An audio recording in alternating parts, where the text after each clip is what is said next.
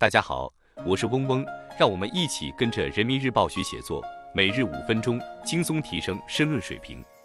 今天我们精读的题目是留住服务人员，让老年人的春节更温暖。来源：光明日报，二零二四年二月九日的光明时评部分，作者是杨帆。文章的主题是养老服务人才队伍建设，以科技创新赋能养老服务发展，将为养老服务人才创造更好的工作环境。吸引更多高技能、高素质人才投身养老事业。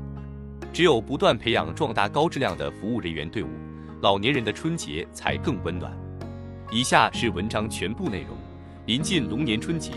多地居家养老机构推出年货市集、便民年夜饭及趣味新春活动，为老年人的新春时光提供便利，增添温暖。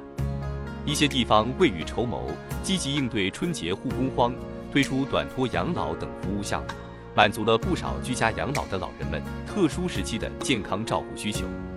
养老服务人才队伍建设的话题也再次进入大众视野。人才队伍建设是养老服务高质量发展的基础和保障，关系到积极应对人口老龄化国家战略和新时代人才强国战略的顺利实施。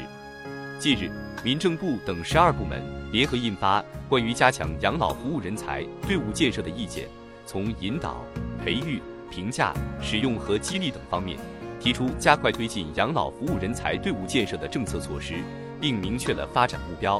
为养老服务人才队伍规模进一步壮大、素质稳步提升、结构持续优化指明了行动路径。近年来，在政策的牵引支持下，我国养老护理员等养老服务技能人才队伍持续壮大。养老服务人才专业化、职业化建设取得了一定成效。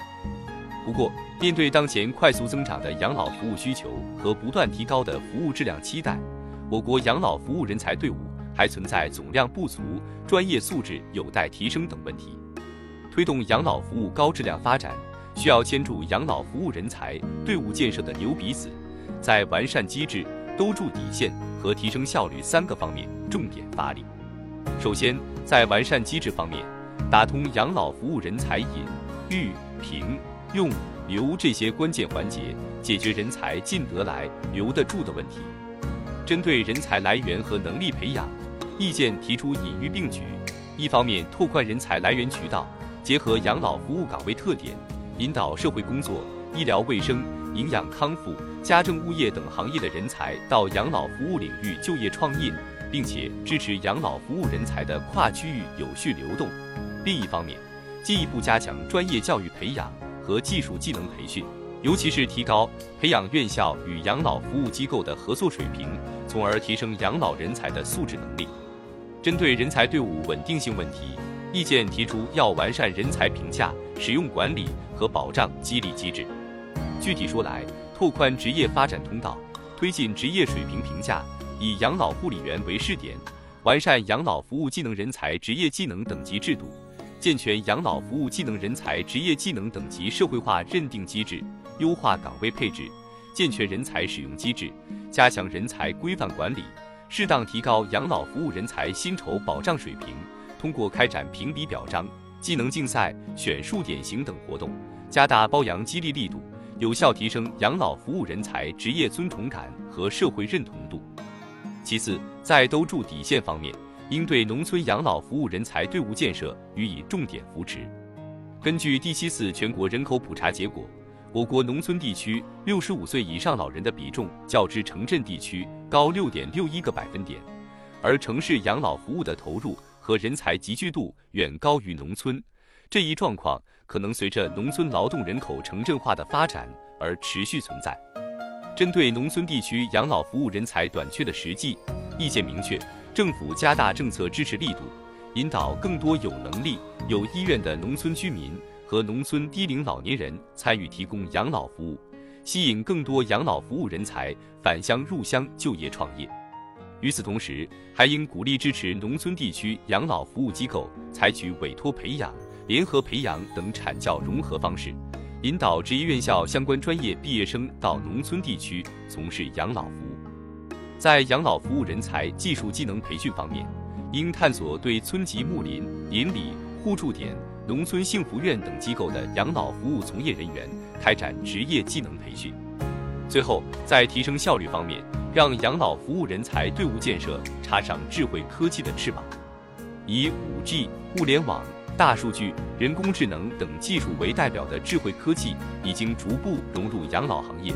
居家、社区、机构养老服务场景中的智慧应用层出不穷。在提升养老服务人才使用效率、降低老年照护工作压力和改进人才管理效能方面，展现出不容忽视的潜力。例如，基于人工智能技术设计的辅具产品，能协助老人完成各项基本生活任务，并减缓老人身体机能的衰退水平，从而显著降低老人对专业照护人员的依赖。同时，养老服务机构的智慧化也有助于减少服务人才的工作压力，进而提升他们的职业体验。在管理层面，通过大数据平台建设，可以有效协同区域内的养老服务资源。尤其是提升对养老服务人才的调度管理效能，以科技创新赋能养老服务发展，将为养老服务人才创造更好的工作环境，吸引更多高技能、高素质人才投身养老事业。只有不断培养壮大高质量的服务人员队伍，老年人的春节才更温暖。以上是今日精读的全部内容了，感谢大家的收听。今天我们的精读就到这里结束了，十分感谢大家的收听。本文因编辑发布有所删改，如需获取完整版高清内容，可添加嗡嗡获取。日拱一卒，功不唐捐。希望大家继续坚持学习，你我终将拥有美好的未来，加油哦！